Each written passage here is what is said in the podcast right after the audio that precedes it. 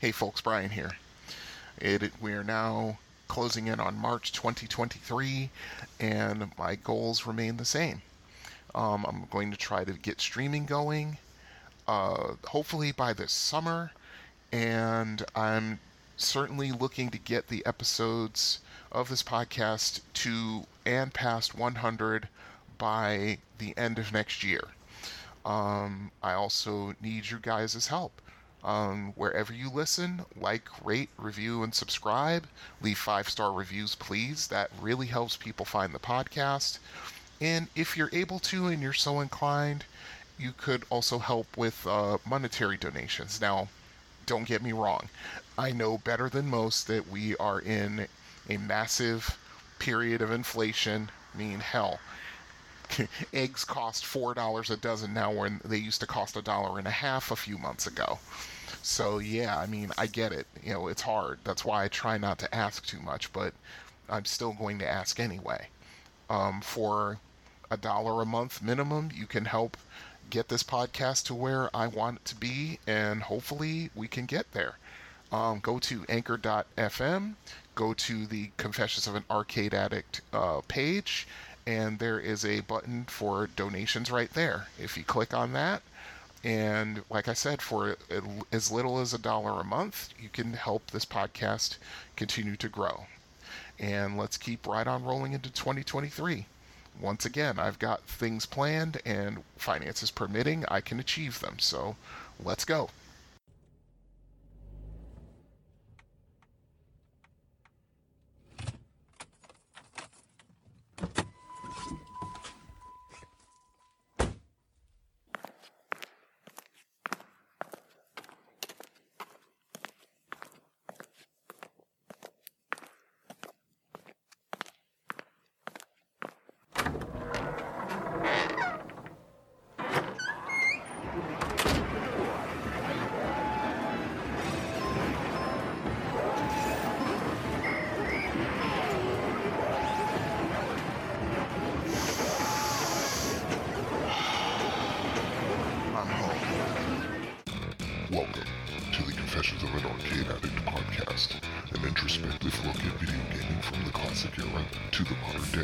Brian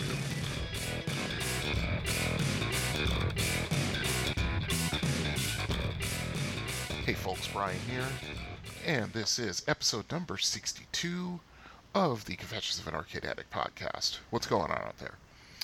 Uh, let's see. Uh, just to catch you guys up to speed, since I recorded episode 61 last month, um, things have been pretty much the same.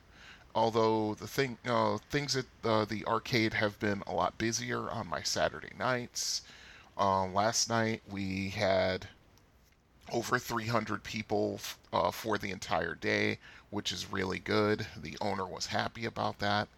Um, it was pretty much wall to wall, you know, shoulder to shoulder, pretty much the entire way through the arcade up until probably about 9:30 or so, and that was when I was actually able to start cleaning things so I could get out at a reasonable time. And even then, I didn't leave the arcade until midnight. That's just kind of how it is when it's that busy. Um, let's see. So yeah, things have been going well at the arcade. I mean, it's fun to just watch kids, you know, from age I would say probably like 4 or 5 up until like, you know, 16, 17 and even beyond that age, you know, enjoying these classic games, you know, and you know having fun and that kind of stuff you know when they could just be home playing their PlayStation 5s or their Xbox One S's or whatever it is you know it's a good thing to see. Um aside from that um working my regular job during the week um things are going okay there you know not too many surprises which is a good thing although there was a pleasant surprise when I saw my schedule for this week. Now it is uh, time check uh, Monday, February 27th, and it's almost 5 p.m. I don't have to go to work today because I have the day off. Um, so yeah, I'm very happy about that. Um, uh, aside from that, you know, not too much going on. Um, I th- don't remember if I talked about in episode 61, but yeah, my my friend Bill uh, off the uh, Robotron um, uh, message board on Facebook, the discussion group, he turned over the machine at the arcade in Brighton. He got 10 million points, you know, which was awesome. You know, he had to set it up and cut out all of the sound distractions because it gets really loud in the arcade between the sounds coming from the machines and the music coming over the PA. So yeah, he had like headphones on and he'd been playing. I think he said he'd been playing like two and a half hours, maybe three hours or something like that. And yeah, he got 10 million points and I got to see it, which was awesome. You know, Bill's a good guy, and we actually met face to face at um, Pinball Pete's, and we would play uh, Robotron. And you know we would be talking about you know how they can't keep that machine uh, well maintained enough. And you know the fire controls wouldn't work correctly or the movement controls wouldn't work correctly. And i told him i said hey you know i work at the arcade up in brighton you know and they have a robotron machine. That machine plays like a butter.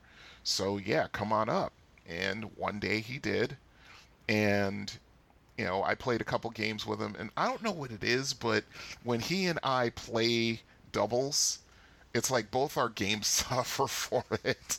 it's really funny. I mean, Bill's a better Robotron player than I am, obviously, and you know he's good for, or at, at least at that point when we actually played together, he's good for you know two million points plus, and I was still trying to crack a million at the time. So you know, we played you know, we played doubles on, you know, Robotron machines and we're lucky to get like, you know, 600, 700,000 points, which is like, for him is way below average. And for me, that's right around average or slightly above. It's really weird. Um, so yeah, it was good to see him uh, that day when I walked in to play some games before my shift. And he he was already like what I want to say like 7 million points in. And he had a really good surplus of lives. And you know I gave him some encouragement and I left him alone cuz you know he doesn't need me there you know cheerleading him. He's good enough. He can do it and by that point uh, when he was at you know 7 million points or so you know he's like he's in the home stretch. All he has to do is just maintain. And the thing is about Robotron is that uh, with the uh, chipset that machine has, is that I think once you get past stage 256, the entire machine resets back to level one. And that's sort of like a welcome break because, as you know, Robotron starts off easily enough, but by level nine, you are in the you are just in it. you are just in the fight of your life, and it doesn't get much easier from there. I mean, my major stumbling block with Robotron has always been levels what 30 to 39 which are recognized as the hardest levels in the game and if i'm not in the right headspace and I'm not doing well enough in the game, you know, my game comes to an end right there, right around like 700, 800,000 points. If I can get past those, you know, the game eases up slightly. You know, it doesn't keep getting harder. It sort of plateaus like right there. And then, you know, I can sort of cruise and get a million points. I mean, I've already gotten a million points twice because I'm able to get past those 10 levels and you know, sort of go into the f- level 40 and even towards level 50 and everything's okay, which is just as well. And not only that, it's like you just have to get your surplus of points early in order to give yourself a really good shot at, you know, getting a million points. But yeah, so that day, you know, I saw what William, what Bill was doing and I just said, "Hey, Bill, what's up?" And you know, I watched him for a minute and just clapped him on the shoulder, and I went went on my merry way and played some games and left him alone. Um, and then I want to say about thirty or forty-five minutes after I clocked in, you know, I had gotten out from the behind the counter and walked over there and saw what he was doing, and he was at, I want to say, what nine million seven hundred thousand, and he had still had a surplus of lives, so I knew he was going to be able to do it. And I congratulated him at that point, and I went back behind the counter, and sure enough, about 15 minutes later, you know, he lets out, you know, a whoop and a holler, you know, and he's like really happy with himself, and you know, because he turned it over. And as soon as he uh, let his game lapse, because he probably could have kept going and probably could have gotten another four, five hundred thousand, maybe even a million or two. Um, he decided to let his game lapse because he probably wore himself out. I mean, I took a picture of him right after he put his uh, initials on the machine and took a picture of the high score on the machine and immediately posted it on the uh, Robotron uh, discussion group. And it's been getting really good uh, positive reaction ever since I did it that day, which was cool. You know, Bill was really happy, you know, and happy with his performance, and I couldn't blame him, even though he looked like he'd been like, you know, you know, playing uh, full court black basketball for like two hours plus. You know, his shirt was soaked with sweat and everything else, and his face was flushed. But yeah, he he did it, and you know, props to him. So yeah, that happened. Um, aside from that, just been playing games. Um, I gotten a couple of games off of Steam, a couple of new games. As a matter of fact, I'm gonna open up my Steam right now so I can give you uh, a list of what I've been getting lately. Um, I reinstalled BattleTech on my machine, and everything's going well there. You know, somebody actually made a video on YouTube on how to install properly install um, the extended Commanders Edition mod, and once I followed all the steps, the game works like a charm, no problems at all. So I'm really happy with that. So I've gotten back into playing BattleTech. Uh, let's see, what have I gotten? I've gotten uh, a game called um, uh, Saturn Deluxe uh, which is sort of a uh, Robotron uh, clone. Not a clone, but you know, it's pretty much like Robotron. Uh, what else did I get? I got. Um, uh, I've told you guys about Ultratron, which is a like a sequel to Robotron in a way, written by someone else. You know, where all the humans have been killed, and now you're out for revenge, and you're out to kill, you know, the bosses and stuff. Actually, I actually completed that game um, recently, like I think about two weeks ago, I, I completed that game. Uh, let's see, what's another one I, I got? Uh, yeah, I've gotten a one a Space Invaders type game uh, with power ups called Ice Wall, which is actually a really nice game. It's fun to play.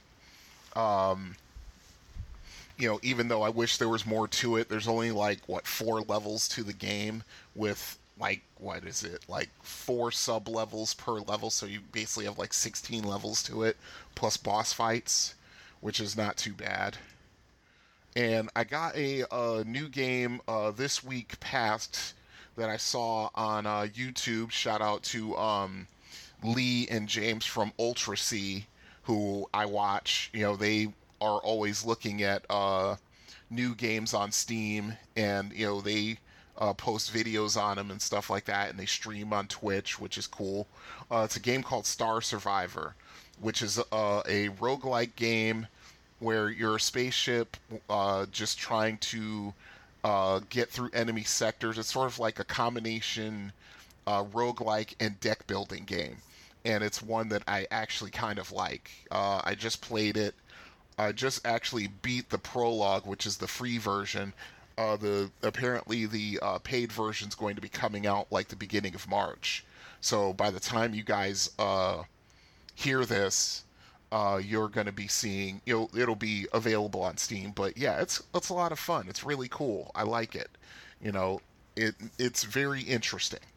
Uh, really interesting game. So that's been going on, and also I've been pretty much just writing uh, segments for future episodes and um, trying to write the synopsis for a fantasy story I want to write. And no, I'm not going to publish it. I'm doing it just for myself, just to see if I can do it.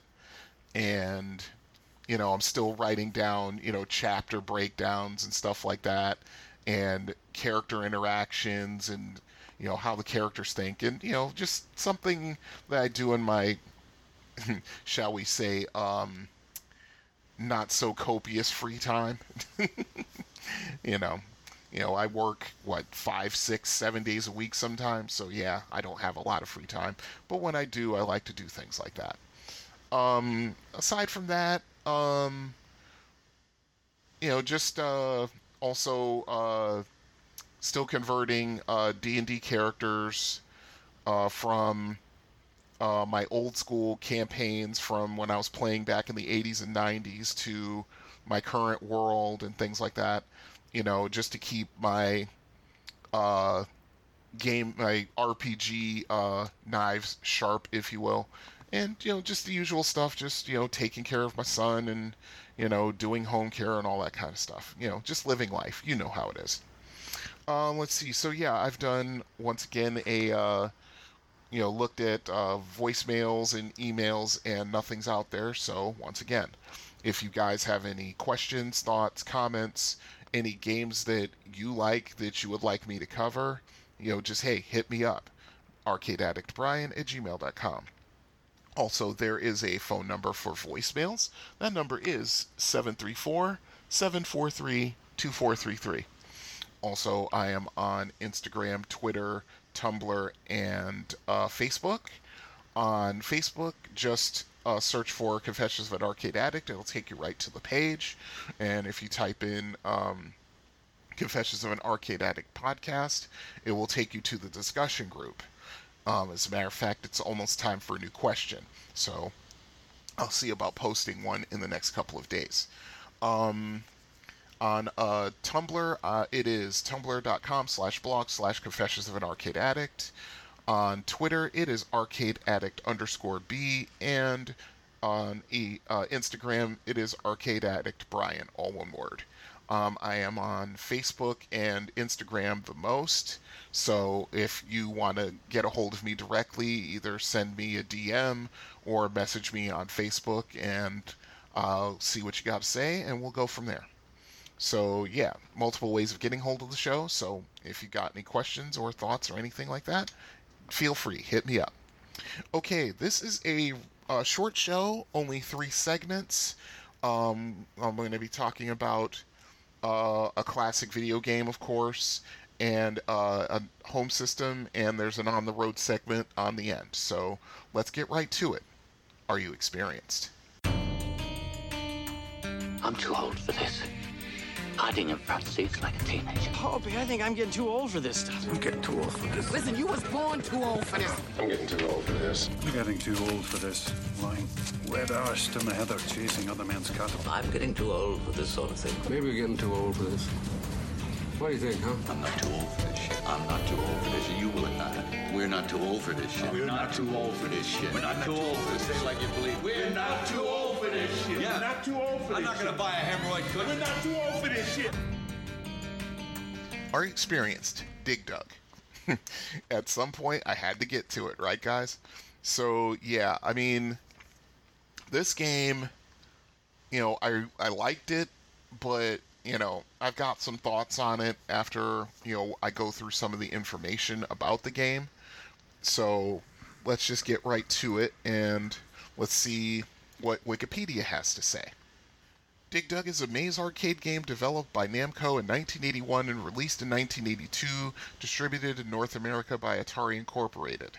The player controls Dig Dug to defeat all enemies per stage by either inflating them to bursting or crushing them underneath rocks. Dig Dug was planned and designed by Masahisa Ikegami with help from Galaga creator Shigeru Yokoyama. It was programmed for the Namco Galaga arcade board by Shoichi Fukutani, who worked on many of Namco's earliest, earlier arcade games along with Toshio Sakai. Music was composed by Yuriko Keino, and including the character movement jingle at executive's request as her first Namco game. Namco heavily marketed it as a strategic digging game. You could call it that, for sure. Uh, upon release, Dig Dug was well received by critics for its addictive gameplay, cute characters, and strategy. Uh, during the golden age of arcade video games, which once again is from 1978 with the advent of Space Invaders until 1983. Uh, it was globally successful, including as the second highest grossing arcade game of 1982 in Japan. It prompted a long series of sequels and spin offs, including the Mr. Driller series for several platforms. It is in many Namco video game compilations for many systems. Okay, the gameplay. Uh, Dig Dug is a maze video game. The player controls protagonist Dig Dug, Taizo Hori in Japan, uh, to eliminate each screen's enemies Pookas, red cr- creatures with comically large goggles, and Fygars, fire breathing green dragons. Dig Dug can use an air pump to inflate them to bursting or crush them underneath large falling rocks. Bonus points are awarded for squashing multiple enemies with a single rock, and dropping two rocks in a stage yields a bonus item which can be eaten for points. Once all the enemies have been defeated, Dig Dug progresses to the next stage. Enemies chase Dig Dug through the dirt in the form of ghostly eyes, only becoming solid in the air where his pump can either stun or destroy them. Enemies can eventually become faster and more aggressive, and the last one uh, then attempts to escape the stage. Later stages vary in dirt color while increasing the number and speed of enemies. Okay, the development. In 1981, Dig Dug was planned and designed by Masahisa Ikegami with help from Shigeru Yokoyama, the creator of Galaga. The game was programmed for the Namco Galaga arcade system board by uh, Shigechi Ishimura, a Namco hardware engineer, and the late Shoichi Fukutani, along with Toshio Sakai. Uh, other staff members were primarily colleagues of Yokoyama. Yuriko Keino composed the soundtrack as her vid- first video game project. Tasked with making Dig Dug's movement sound, she couldn't make a realistic stepping sound, so instead she made a short melody. Hiroshi, Mr. Dotman Ono, a Namco graphic artist, designed the sprites. The team hoped to allow player designed mazes which could prompt unique gameplay mechanics, contrasting with the preset maze exploration in Pac Man. Namco's marketing materials heavily call it a strategic digging game. Alright, on to the release. Dig Dug was released in Japan on February 20, 1982. It was released in North America in April 1982 by Atari as part of the licensing deal with Namco. Namco released it in Europe on April 19, 1982. The first home conversion of Dig Dug was released for the Atari 2600 in 1983, devel- developed and published by Atari, which was followed by versions for the Atari 5200, Atari 8 bit family, Commodore 64, and Apple II. In Japan, it was ported to the Casio PV 1000 in 1983, the MSX in 1984, and the Famicom in 1985. Gakken produced a handheld LCD tabletop game in 1983, which replaced Dig Dug's air pump with a flamethrower to accommodate hardware limitations. Namco released a Game Boy version in North America only in 1992 with an all new game called New Dig Dug, where the player must collect keys to open an exit door. This version was later included in the 1996 Japan only compilation Namco Gallery Volume 2, which also includes Galaxian, Tower of Druaga, and Famista 4. A Japanese Sharp X68000 version was developed by Dempa and released in 1995, bundled with Dig Dug 2. The Famicom version was re released in Japan for the Game Boy Advance in 2004 as part of the Famicom miniseries. Dig Dug is a mainstay in Namco video game compilations, including Namco, Namco Museum Volume 3, Namco History Volume 3, Namco Museum 64, and Namco Museum 50th Anniversary. Also, Namco Museum Remix, Namco Museum Essentials, and Namco Museum Switch. Wow, that's pretty good. Uh, the game was released online on Xbox Live Arcade in 2006, supporting online leaderboards and achievements. It is part of the Namco Museum Virtual Arcade and was added to the Xbox One's backward compatibility lineup in 2016. A version of the Japanese Wii Virtual Console was released in 2009. Uh, Dig Dug is a bonus game in Pac Man Party alongside the arcade versions of Pac Man and Galaga. Okay, let's go to the reception. Uh, Dig Dug was a critical and commercial success upon release and was praised for its gameplay and layered strategy. In Japan, it was the second highest grossing arcade game of 1982, just below Namco's pole position. In North America, Atari sold 22,228 Dig Dug arcade cabinets by the end of 1982, earning $46,300,000 in 1982 money, which is the equivalent to $130 million in 2021. That's in cabinet sales. Around July 1983, it was one of the six top grossing games. It was popular during the golden age of arcade video games, which we talked about. Uh, the 2004 Famicom Mini release had 58,572 copies sold, and the Xbox Live Arcade version had 222,240 copies sold by 2011. American publication Blip magazine favorably can, compared it to games such as Pac-Man for its simple controls and fun gameplay. All Game called it, quote, an arcade and NES classic, end quote, praising its characters, gameplay, and unique premise, and for its easy home platform conversion. In 1998, Japanese magazine Gamest called it one of the greatest arcade games of all time for its addictiveness and for breaking the traditional dot eater gameplay used in games such as Pac Man and Rally X. In a 2007 retrospective, Eurogamer praised its perfect gameplay and strategy, saying it is one of, quote, the most memorable and legendary video game releases of the past 30 years, end quote. The killer list of video games rated it the sixth most popular coin op game of all time. Hmm, that's pretty impressive. Uh, Electronic Fun with Computers and Games praised the Atari 8 bit version for retaining the arcade's entertaining gameplay and for its simple controls. Some home versions were criticized for quality and lack of exclusive content. The readers of Softline magazine ranked Dig Dug the 10th worst Apple II and the 4th worst Atari 8 bit video game of 1983 for its subpar quality and failure to meet consumer expectations. Reviewing the Xbox Live Arcade digital re release, IGN liked its presentation, leaderboards, and addictive gameplay, recommending it for old and new fans alike. A similar response was echoed by GameSpot for its colorful artwork and faithful arcade gameplay, and by Eurogamer for its addictiveness and longevity. Eurogamer, IGN, and GameSpot all criticize its lack of online multiplayer and for achievements being too easy to unlock, with Eurogamer in particular criticizing the game's controls for sometimes being unresponsive. Okay, and let's go to the legacy. Dig Dug prompted a fad of digging games. Clones include the arcade game Zigzag, released in 82, the Atari 8 bit family game of Anteater in 82, uh, Merlin's Pixie Pete, Victory's Cave Kooks for the Commodore 64, and Saguaro's Pump Man uh, for the TRS, TRS-80 color computer. The most successful is Universal Entertainment's arcade game Mr. Do in 1982, released about six months later and surpassing clone status. Uh, Sega's Borderline, which was in 81, when it was ported to the Atari 2600 as Thunderground in 1983, was mistaken as a semi clone of Dig Dug and Mr. Do. Boulder Dash, uh, which was released in 1984, also drew comparisons to Dig Dug. Numerous mobile games or clones or variations of Dig Dug, such as Digger Man, Dig Deep, Dig Me Forever, Dig Out, Puzzle to the Center of the Earth, Mind Blitz, I Dig It, Dug Doug Dug, Minesweeper, Dig Away, and Dig Dog. Jeez, yeah, talk about clones. Jeez. Okay. Uh, sequels. Uh, Dig Dug prompted a long series of sequels for several platforms. The first of these, Dig Dug 2, was released in Japan in 1985 to less, less success, opting for an overhead perspective instead of digging through the earth. Dig Dug drills along fault lines to sink pieces of an island into the ocean.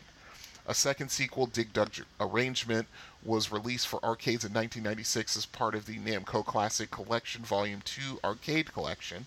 Say that five times fast uh, with new enemies, music, power ups, boss fights, and two player cooperative gameplay. Uh, a 3D remake of the original Dig Dug Deeper was pu- published by Infogrames in 2001 for Windows.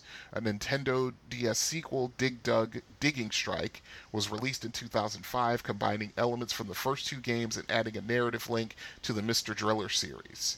A massively multiplayer online game, Dig Dug Island, was released in 2008 and was an online version of Dig Dug 2. Servers lasted for less than a year and was discontinued on April 21st, 2009. Interesting. Uh, let's see. Related media. Two Dig Dug themed slot machines were produced by Japanese company Oizumi in 2003, both with small LCD monitors for animated characters. A webcomic adaptation was produced in 2012 by Shifty Look, a subsidiary of Bam- Bandai Namco focused on reviving older Namco franchises with nearly 200 issues by several artists, concluding in 2014 following the closure of Shifty Look. Dig Dug is a main character in the Shifty Look web series Mappy the Beat. A remix of the Dig Dug soundtrack appears in the PlayStation 2 game Technic Beat. Hmm, interesting. The character Dig Dug was renamed to Taizo Hori, a play on the Japanese phrase Hore Taizo, meaning I want to dig. That's cute. I like that.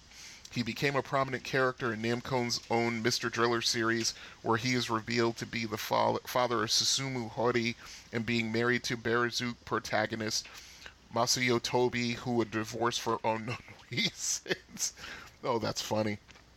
Uh, Taizo appears as a playable character in Namco Super Wars for the Wonder Swan Color, and Namco uh, and Cap- Capcom for the PlayStation 2, only in Japan. That's too bad. I would be interested to see that. Uh, Taizo appears in the now defunct web browser game Namco High as the principal of the high school, simply known as President Dig Dug. Pookas appear in several Namco games, including Sky Kid, R4, Ridge Racer Type 4, Pac Man World, Pro Baseball, Famista, DS 2011, and in Nintendo Super Smash Bros. for the Nintendo 3DS and Wii U. Dig Dug characters briefly appear in the film Wreck It Ralph in 2012. And that's all the information that Wikipedia has on it. Alright, my experiences with it. The first time I played this game was at the Rexall drugstore in the mall. Shortly after that, the mall arcade got a machine. Uh, I think this game got universal coverage in that all the arcades in my area had this game. I was decent at it, but as I've said in previous episodes, I was much more of a Mr. Do guy because I just had more fun playing it. I used to watch people like my, like my friend Mark just wreck Dig Dug and try to pick up tips from them. The date, the edit, the debate or feud as to which game was better between this and Mr. Do was just silly back then, as Dig Dug players viewed themselves as more as purists, and that Mr. Do was too cute of a game and beneath their notice. it's just amazing what teenagers thought was important back then, especially when it came to video games. But I digress. So that's Dig Dug. Um, if you are a Dig Dug player or you've played Dig Dug in the past and you know you like the game or you don't like it or you've got your own thoughts on it, hey, let me know. ArcadeAddictBrian at gmail.com. Okay, let's move right on to home systems. There's no place like home. Hey guys, I'm going home. Look, this is how the game, Mac. Screw you guys, home. Shall we play a game? Love to. Screw you guys, I'm going home. Clear a path! I'm going home!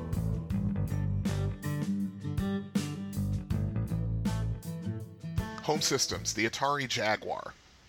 Okay, this is a system that I thought had some promise, but yeah, it just didn't end up working out. But let's get into the particulars, shall we? Once again, this is from Wikipedia. The Atari Jaguar is a home video game console developed by Atari Corporation and released in North America in November of 1993 part of the fifth generation of uh, video game consoles and competed with the 16 bit Sega Genesis, the Super NES, and the 32 bit 3DO interactive multiplayer that launched in the same year. Powered by two custom 32-bit processors called Tom and Jerry.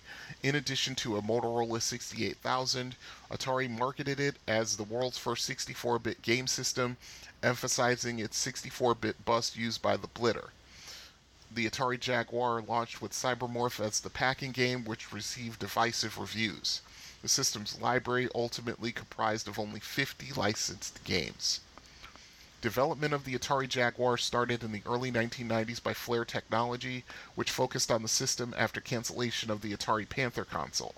The multi chip architecture, hardware bugs, and poor tools made writing games for the Jaguar difficult. Underwhelming sales further eroded the console's third party support. Atari attempted to extend the lifespan of the system with the Atari Jaguar CD add on, with an additional 13 games and emphasizing Jaguar's price of $100 US less than its competitors. With the release of the Sega Saturn and the Sony PlayStation in 1995, sales of the Jaguar continued to fall. It sold no more than 150,000 units before it was discontinued in 1996. The commercial failure of the Jaguar prompted Atari to leave the console market. After Hasbro Interactive acquired all Atari Corporation properties, the patents of the Jaguar were released into the public domain, with the console declared an open platform. Since its discontinuation, hobbyists have produced games for the system. K. History. The Jaguar was developed by the members of Flare Technology, a company formed by Martin Brennan and John Mathieson. The team had claimed they could not only make a console superior to the Genesis or the Super NES, but they could do it and also be cost effective. Impressed by their work on the Konix multi system, Atari persuaded them to close Flare and form a new company called Flare 2, with Atari providing the funding. Flare 2 initially set to work designing the two consoles for Atari. One was a 32 bit architecture, codenamed Panther, and the other was a 64 bit system, codenamed Jaguar. Work on the Jaguar design progressed faster than expected, so Atari canceled the Panther project to focus on the more pro- promising Jaguar. The Jaguar was unveiled in August 1993 at the Chicago Consumer Entertainment Show.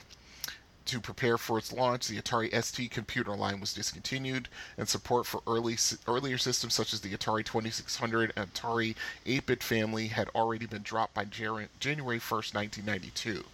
All 20,000 Jaguar units shipped during its test launch in 1993 were sold. Uh, let's see, the launch. The Jaguar was launched on November 23, 1993, at a price of $249.99 under a $500 million manufacturing deal with IBM.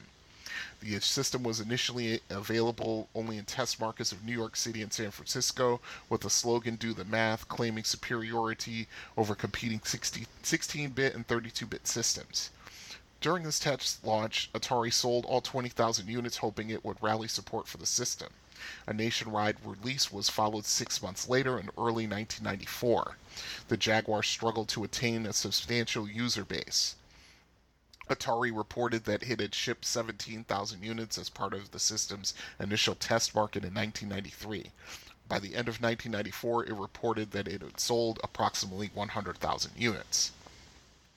Computer Gaming World wrote in January of 1994 that the Jaguar was, quote, a great machine in search of a developer or customer base, end quote, as Atari had to, quote, overcome its stigma of its name, uh, lack of marketing, customer support, as well as poor developer relations in the past, end quote. Atari quote, ventured late into the third party software support, end quote, for the Jaguar, while competing console 3DO's 18 month public relations blitz would result in an avalanche of software support, the magazine reported. The small size and poor quality of the Jaguar's game library became the most commonly cited reasons for the Jaguar's tepid adoption, as early releases like Trevor McFur in the Crescent Galaxy, Raiden, and Evolution Dino Dudes also received poor reviews, the latter two for failing to take full advantage of the Jaguar's hardware. Jaguar did eventually earn praise with games such as Tempest 2000, Doom, and Wolfenstein 3D. The most successful title during the Jaguar's first year was Alien vs. Predator. Uh, however, these occasional successes were seen as insufficient, while the Jaguar's competitors were receiving a continual stream of critically acclaimed software. GamePro concluded that their rave review of Alien vs. Predator by remarking, quote, if Atari can turn out a dozen more games like AVP, Jaguar owners could fully rest easy and enjoy their purchase, end quote. Next Generation commented that, that, quote, thus far, Atari has spectacularly failed to deliver on the software side, leaving many to question the actual quality and capability of the hardware. With only one or two exceptions, Tempest 2000 is cited most frequently. There have just been no great, truly great games for the Jaguar up to now, end quote. They further noticed that while Atari is well known for the older games, uh, the company had much less overall brand recognition than Sega, Sony, Nintendo, or even the 3DO company. That should tell you just how far Atari had fallen at that point. Because at one point, Atari was like the most recognizable brand in video gaming. yeah, oh well. Uh, to continue. However, they argued that is, with its low price point, the Jaguar might still compete if Atari could improve the software situation. Okay, the bit count controversy. Atari tried to downplay competing consoles by proclaiming the Jaguar was the only 64 bit system. The claim is questioned by some because the Motorola 68000 CPU and the Tom and Jerry coprocessors execute 32 bit instruction sets. Atari's reasoning that the 32 bit Tom and Jerry chips work in tandem to add up to a 64 bit system was ridiculed in a MIDI editorial by Electronic Gaming Monthly, which commented that it, that quote, if Sega did the math for the Sega Saturn the way Atari did the math for the Jaguar, the Sega Saturn would be a 112 bit monster of a machine, end quote. Ouch. Next Generation, while giving a mostly negative review of the Jaguar, maintained that it is a true 64 bit system since the data path from the DRAM to the CPU and Tom and Jerry chips is 64 bits wide. okay. I remember I remember there was a little bit of a, a kerfuffle about that back in the day. But let's continue. Uh, the arrival of Saturn and PlayStation.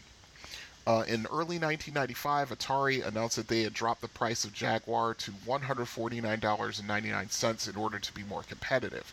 Atari ran infomercials with enth- enthusiastic salesmen touting the game system.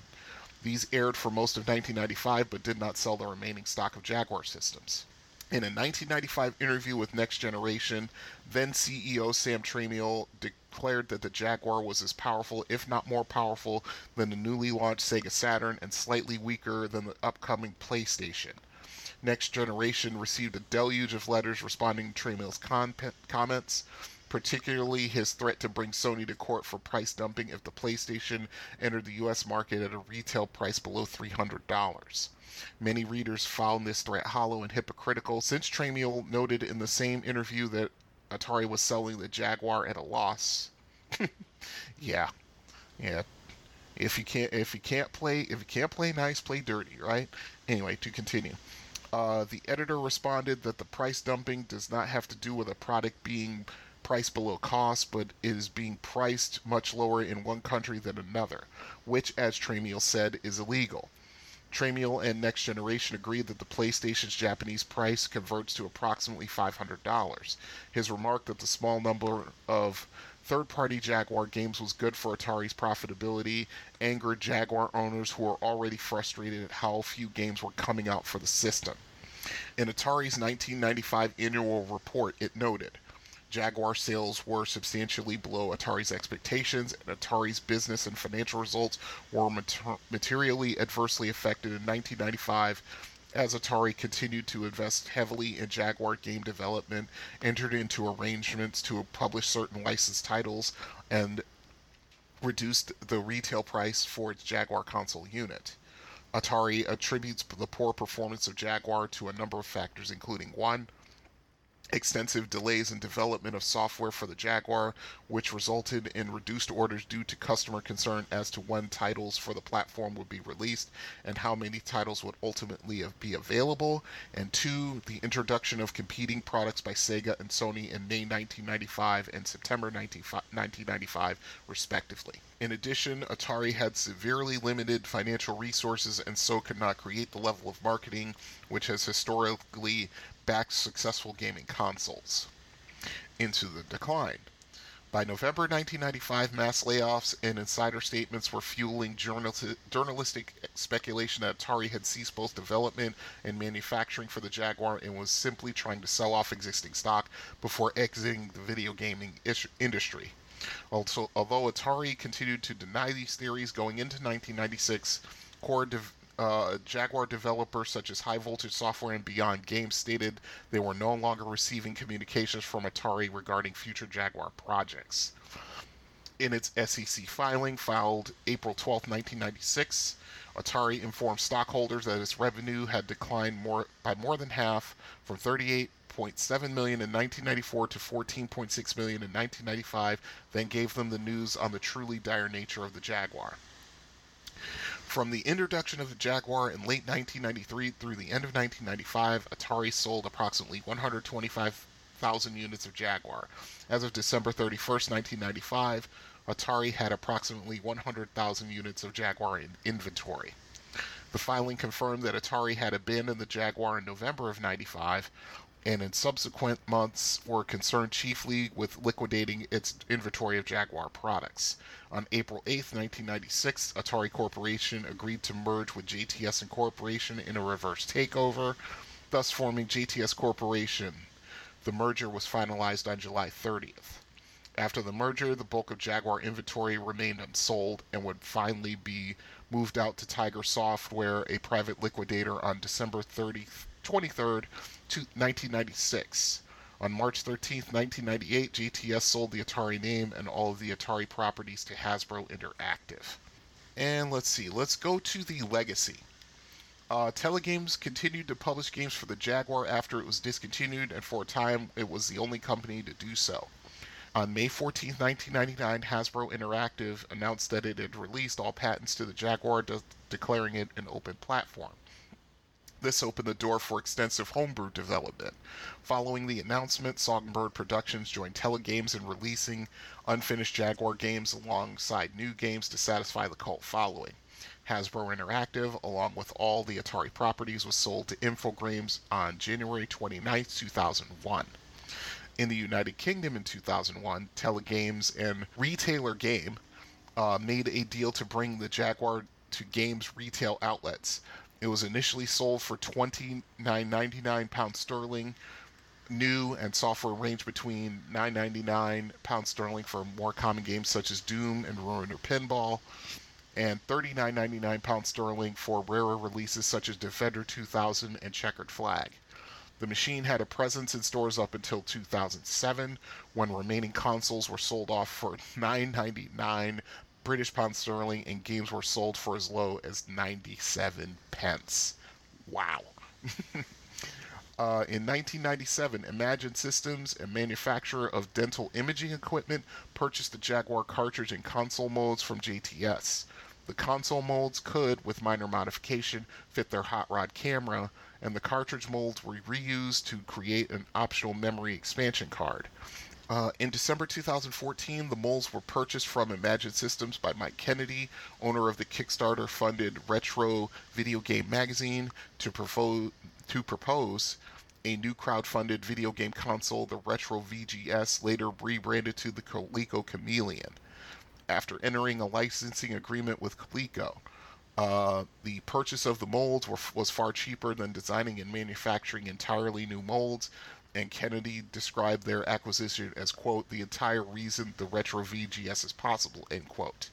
However, the project was terminated in March 2016 following criticism of Kennedy and doubts regarding demand for the proposed console. Two prototypes were discovered to be fakes, and Coleco withdrew from the project. After the project's termination, the molds were sold to Albert Yarusso, the founder of Atari Age website. Wow. that is what you call a fall from grace. Sheesh. Jeez, I can't even believe that. Okay. That's all the information for the uh, the Atari Jaguar, so let's move on to my experiences with it. Okay. Um my only experience with this console was when my roommate got to bring home a Jaguar from her place of work for about two weeks.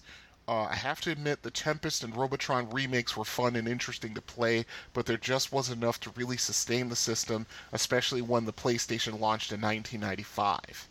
The controllers were horrible as they were too bulky and unwieldy, especially compared to the Genesis 6 button controller and even the SNES controller. This, unfortunately, was Atari's last stand in the console market, a rather sad ending to a pioneer in the industry as it went out with a whimper. and that's just how I felt about it. Um, okay, that's the Jaguar. Um, if you're one of those guys out there who's uh, in the uh, in, you know who's a developer for like you know all these uh, homebrew games, or you know about these homebrew games, um, and you just you know you have a good or you have a feeling about the, the Jaguar in general, hey, hit me up. ArcadeAddictBrian at gmail.com. And finally, we're going to go on the road. Okay, this one was recorded May 3rd of 2021, and I believe I was going on about Bolorama. Um, well, for you'll find out as I'm talking about it, but Bolorama was a uh, bowling alley in the on the north side of my neighborhood. Uh, basically, I used it as a way station uh, when I was walking to and from the mall and especially in the summertime when it was really hot outside, I could go in there and you know get a drink from the uh, water fountain, and if I had some money, I could go in the game room and play games. I mean, it didn't have enough for me to do a uh, arcade uh, review. I think I did a rundown, uh, but yeah, I mean, there was only a few uh, games in that place because the the space for the arcade i mean the arcade the space for the game room was maybe like i want to say two, i'd say probably like 15 by 20 or something like that. It was really small but they always were rotating games in and out and it was still a staple in my childhood and my teenage years until it closed in 1988 so yeah i mean i just felt that i still had to give it its props. So uh, enjoy this on the road segment um, you guys be safe out there, and I'll be back for episode 63. Later.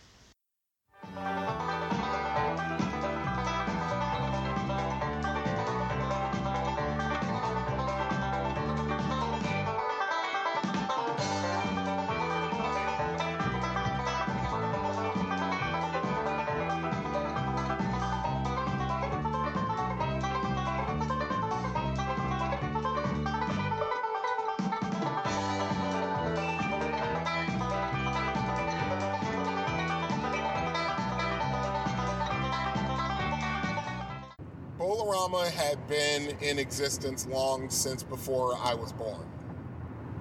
I want to say that place started in Bridgeport in, I would say, sometime in the 50s. Just looking at and remembering um, the font that was used for the signage of the place. You know, you know, as you're walking in the main entrance, you got Bolorama above it, and it's in this like Art Deco type uh, font. And even when I first started going to Bolorama, when I was like, oh goodness, when I started going there by myself, I was maybe like 10, 11 years old when I started going there regularly. Um, you could smell the age of the place when you walked in. You know, you could smell the faint. I mean, the, the, overwhelming scent, of course, was the wax that was on the bowling lanes. Of course, that's true of almost any bowling alley on the face of the planet. You know, that's got more than say like 15 lanes, like 20, 25 lanes and up. You know, that's the first smell you you, you that hits your nose when you walk into the place. The second one which you know it was sort of like this like mixture of smells but it was like you know the dominant smell by far was the wax on the bowling lanes. The second was this this faint undertone of alcohol coming out of the bar. And then overlaying you know overlaying all of that was the especially if it was going, but all all the smells coming from the snack bar. You know, typical bowling alley food: hamburgers, hot dogs, French fries, chili dogs. You know, the whole nine. So that's what would hit you when you would walk in. The the main desk, the customer service desk, is directly ahead of you. It takes two steps to get there, and it's on a raised platform. Um, not even so much a raised platform, but basically the desk was built. I'd say it was about what close to five feet high, and the people who are behind the counter were on like a, a, a raised platform, like about a foot higher than uh, floor level. So you had that. If you went to your right, your immediate right, um, you would go. You would see the, you know, see the entrance to the bar, which had its own entrance and exit, by the way. Um, and then further down that way, as you're walking down the lanes, you had your lockers. Had the lockers and everything like that. Then you had near the north exit and entrance to the place, um, you had the pro shop and then a couple of bathrooms. That was that side of the bowling alley. Going the other way, um, of course, two when you would turn right and then you'd take one or two steps to into your immediate left was the entrance for the game room. Um, we'll come back to that, of course, because that's the main thrust of this thing. But um, going further down, um, more lanes, more lockers, and bathrooms on that side, and a couple of and on either side of the entrance there are a couple of drinking fountains. Um, and of course, right after the game room was the snack bar. Um, but yeah, I mean that's how that's what it was. It was an old school. I mean, even back in the '80s, it was old school, old school bowling alley. You know, no frills, no fluff. You're here to bowl, or you're here to drink, or you're here to play games, or you're here to eat, eat, or a combination of the four. Um, let's see.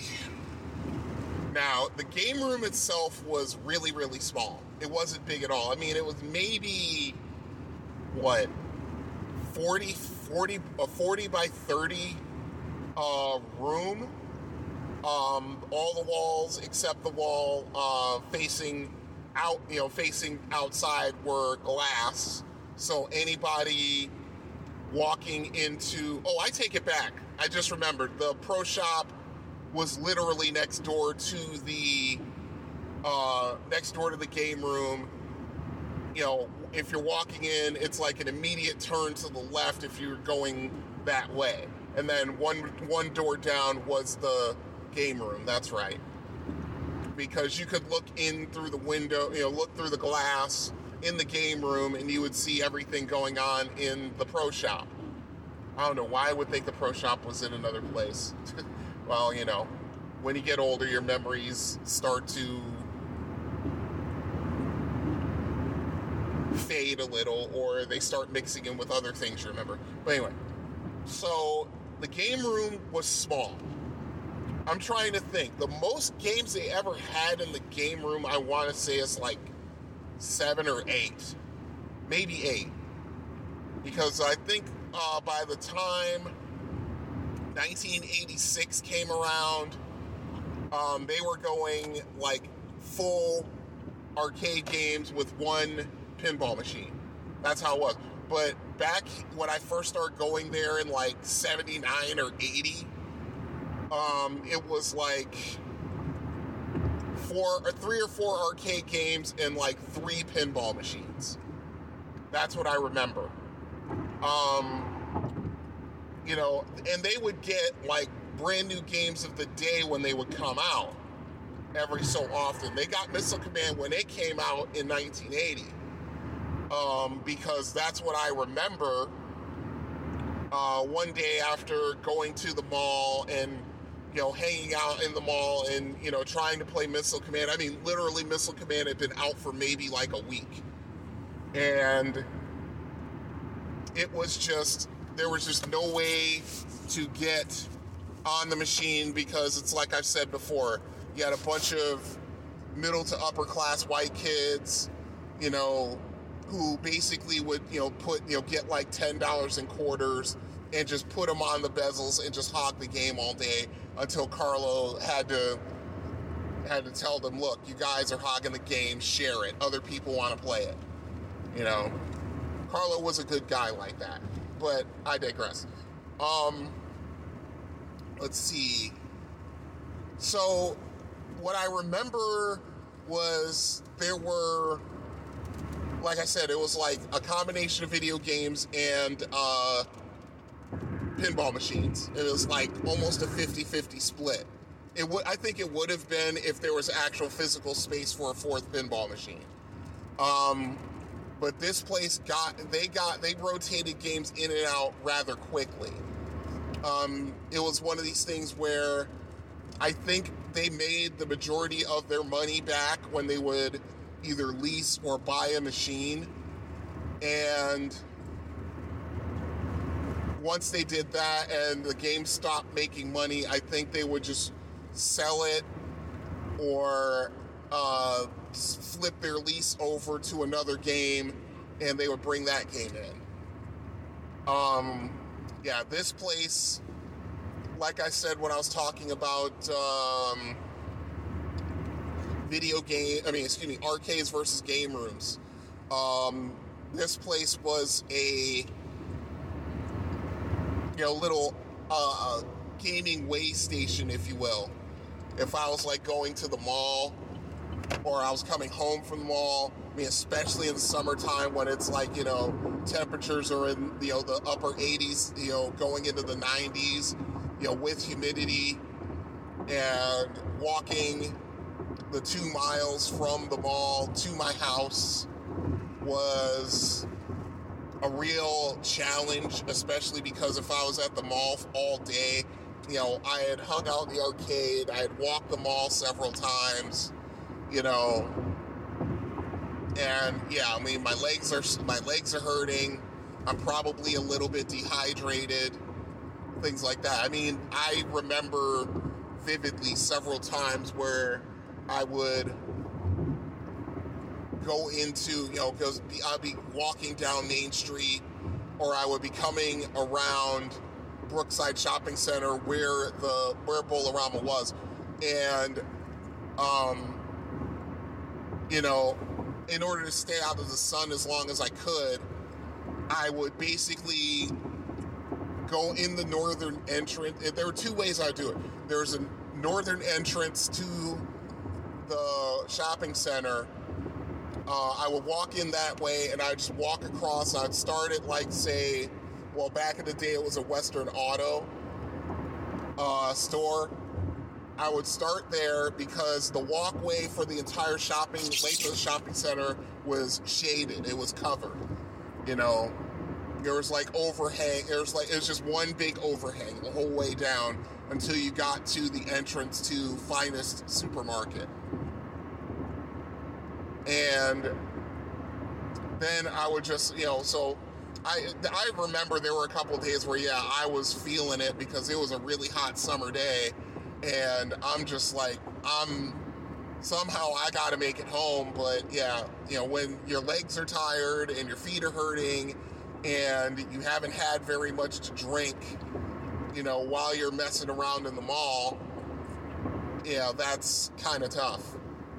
So I would just walk all the way down. Sometimes I would stop at uh, at the um, Liggett's drugstore you know, which was like next door to a uh, dry clean uh, dry cleaning service, which was next door to Finast, and I'd go in there for like half an hour and go over to their magazine section and just chill.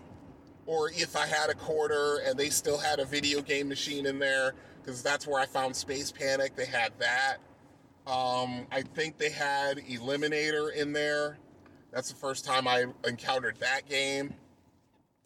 Um, but yeah, I would stop there and just chill for a little bit until the pharmacist who was, you know, you know, where the little pharmacy they had was like literally, you know, right there next to the magazines and books.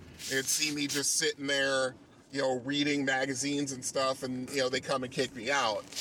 And then I just walk over to uh, Bolorama.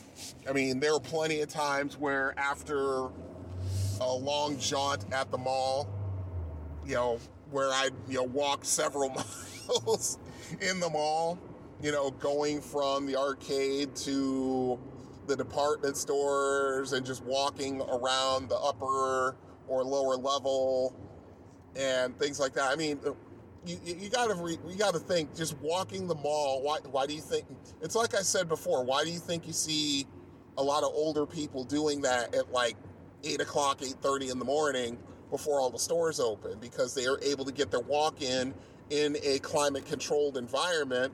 They don't have to worry about you know rain or heat or cold or snow, you know, or any any sort of inclement weather at all.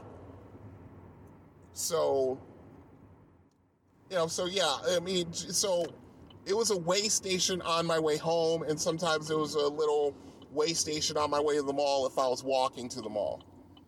Um, so on one on a time at home, you know, on my way home, I would walk in there and I would take a drink from their water fountain like a man that's out, uh, truly dying of thirst in the desert. And sometimes I did feel that way, I'm not gonna lie. Um, then from there, if I had any money, I would go into the game room. I mean, there would be just some times where I would be just so tired that I would just find an empty lane or an empty table um, and just sit down and rest. And there were some times where I would, you know, if I had a, had like a dollar or fifty cents or whatever I had, I would go to uh, the game room and play a game. Sometimes I play pinball. Sometimes I play an arcade game, you know, a video game.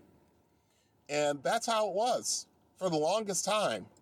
You know, I mean, I got to see Ikari Warriors in that place. I got to see Track and Field when that came out because that was the only place in on the north side of Bridgeport that had Track and Field. Honestly, you know, because the only other place I knew that had Track and Field when it came out in '83 was um, oh, where was it? Was it no? Was it the News Corner? It might have been the news. It was either News Corner or the train station. One of the two.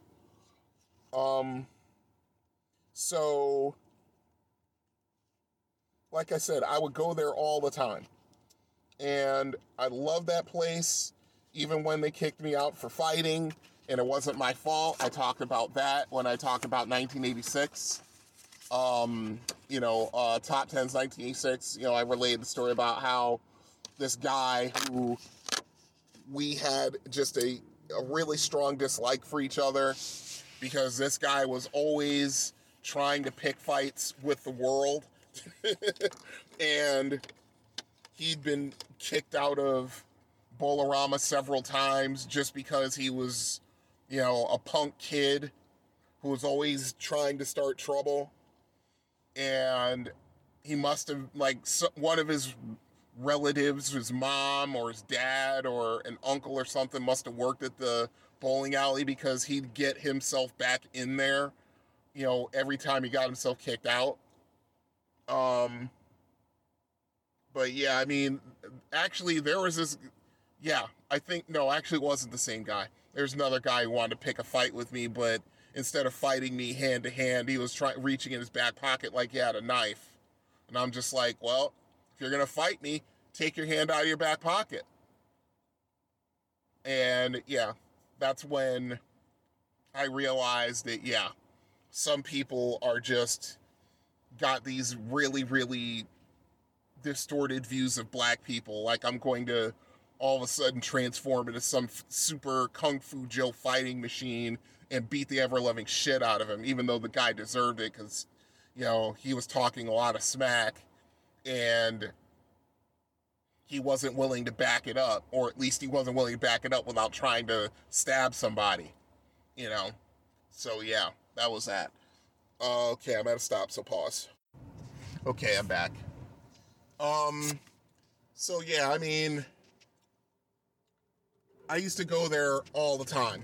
There would even be times where I would just go there, you know, and not go to the mall for some reason, you know, especially if they had a game that I was really interested in, you know, like Ikari Warriors, because God only knows when that game came out in what was that, 86?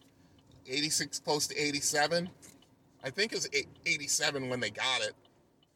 But yeah, I mean, I threw a lot of money in that game. you know, pretty much every every quarter that I could glean, work for, scrap, scrape, beg, borrow, and steal. That it went in that game because it was just one of those games where I was really, really, really, really down with it. I loved it. It was a great game. Um, but yeah, I mean, I think I can count the number of times I've actually bowled at Bowlerama on one hand. One. There was one time where I gotten my allowance and I was just like, you know, if I'm gonna come here, I maybe should bowl once. I want to see how good I can do, you know. And I did. I bowled a game. I mean, psh, bowling games games were like what a dollar fifty back in those days, two dollars maybe. I mean, the place would be jumping during the week because you had all kinds of leagues in the place, you know, and it was one of those where, you know, I think a lot of people were legitimately sad when the place closed down in 1988. You know, they're just, I guess they're just, I guess there weren't, well, I think what, I think part of it was is that um, the place was no longer modern enough. You know, even in the mid 80s, most places, most bowling alleys had automated scoring. This place did not. They had the old um, projectors for that, you know, where the um, where they had the score where where they had the scoreboard lit up, you know, and projected onto a white screen uh, above the lane, um, and you would just write in your scores as somebody was bowling. I mean, I remember I even had a little bit of a hustle. I got so good at knowing how to score bowling, I would actually charge 50 cents a game to people for me, you know, to keep score for them. You know, I would just ask them, would you like me to keep score? You know, 50 cents. You know, and things like that. I think that's the I think that's the first time I got kicked out of Bowlerama. I think the manager who um, ran the place was behind the register that day, and she saw that I was running that hustle, and she just did not like it. She just kicked me out and wouldn't let me back in for like a month. yeah, yeah, yeah, yeah. I had, I was, I was pretty bold back then. That's for sure. I miss that part of me sometimes. Um, but yeah, I mean, as far as the games went, um, yeah, they had all of the, you know, they had classics, they had the new games when they came out every so often. Um, you know, they had Ms. Pac-Man shortly after it came out.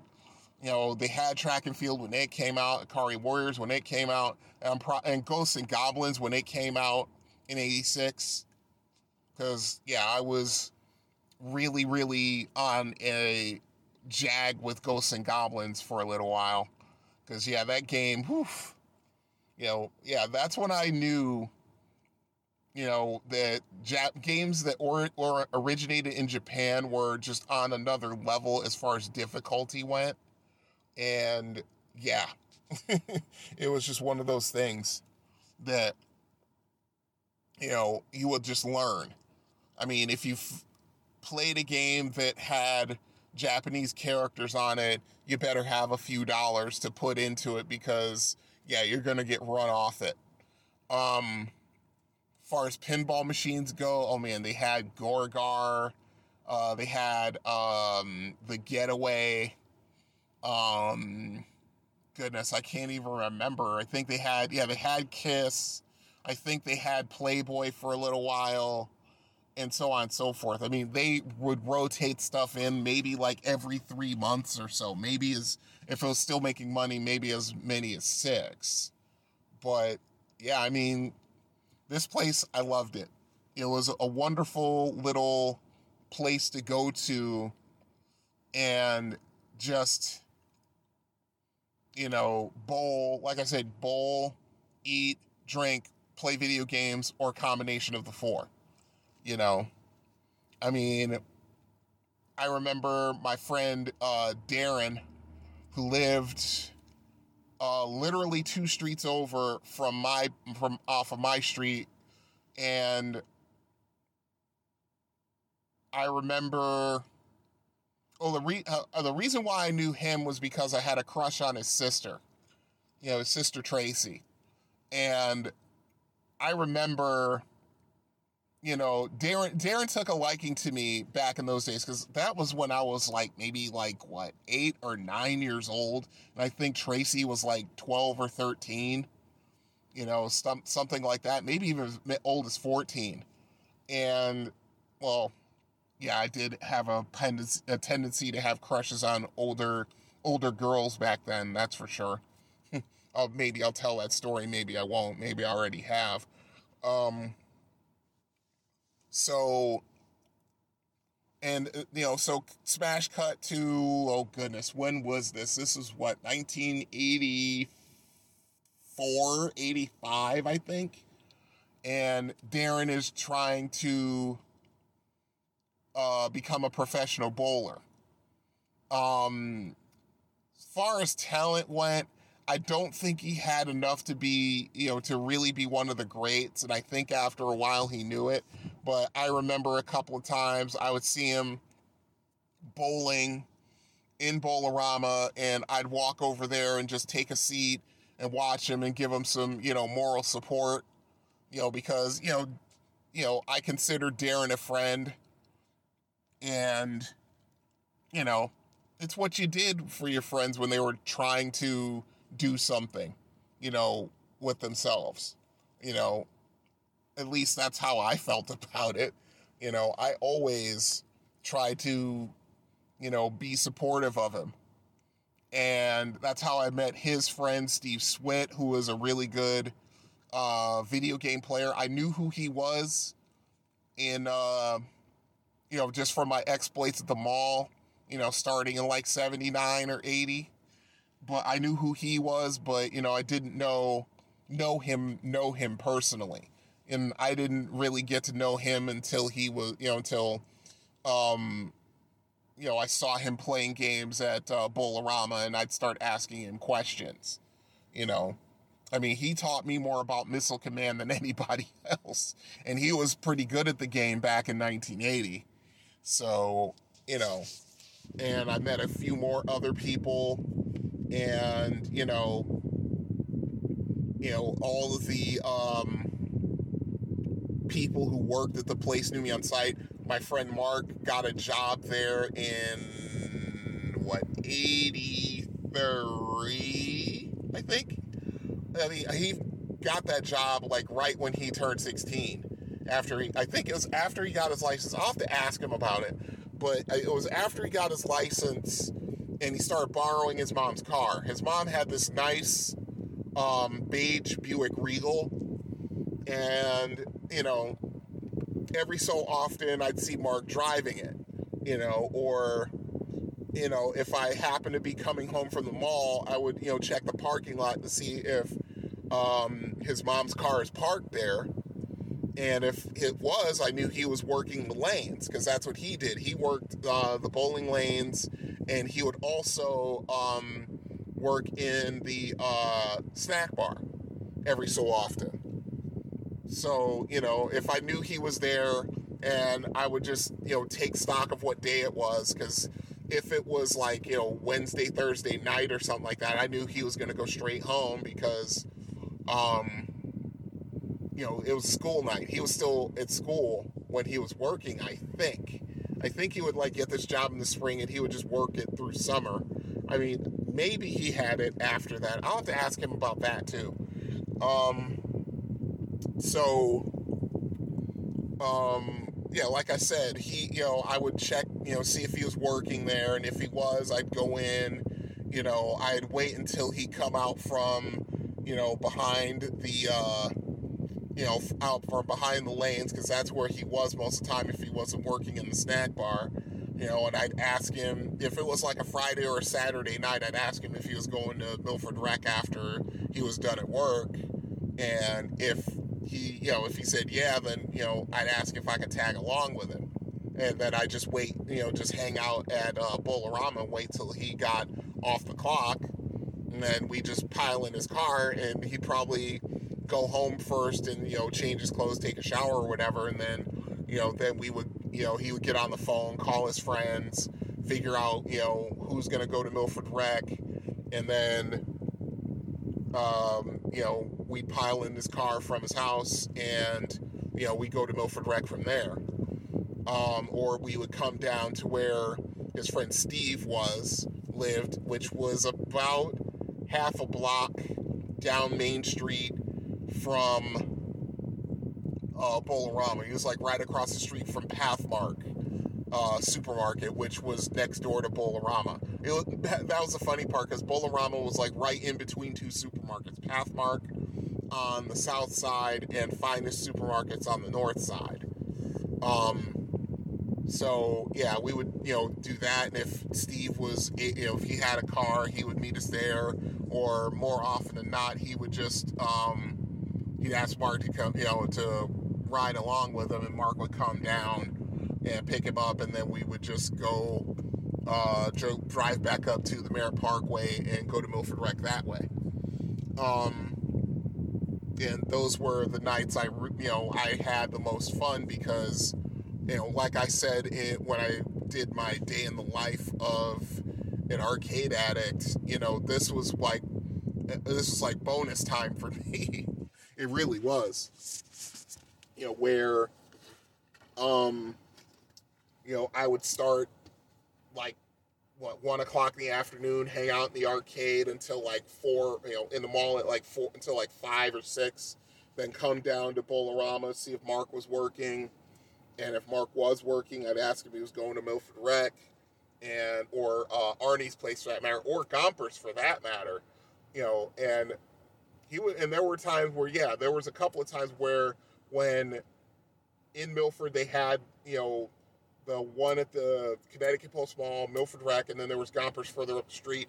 They do an arcade run and go to all three places, which was awesome, you know, especially for me who is an arcade addict and felt the most at home, oops, in arcades. That's how it was. Okay, so this is Brian saying, have fun out there, good gaming, stay safe, stay smart. We're gonna get through this. You have to believe in it. Au revoir. This has been the Confessions of an Arcade Addict podcast. All music has been provided by Kevin MacLeod. You can find his music at incompetech.com. You can contact the show by email at arcadeaddictbrian at gmail.com or you can call and leave a voicemail at 734-743-2433. Until next time, you have been listening to the Confessions of an Arcade Addict podcast. See you then.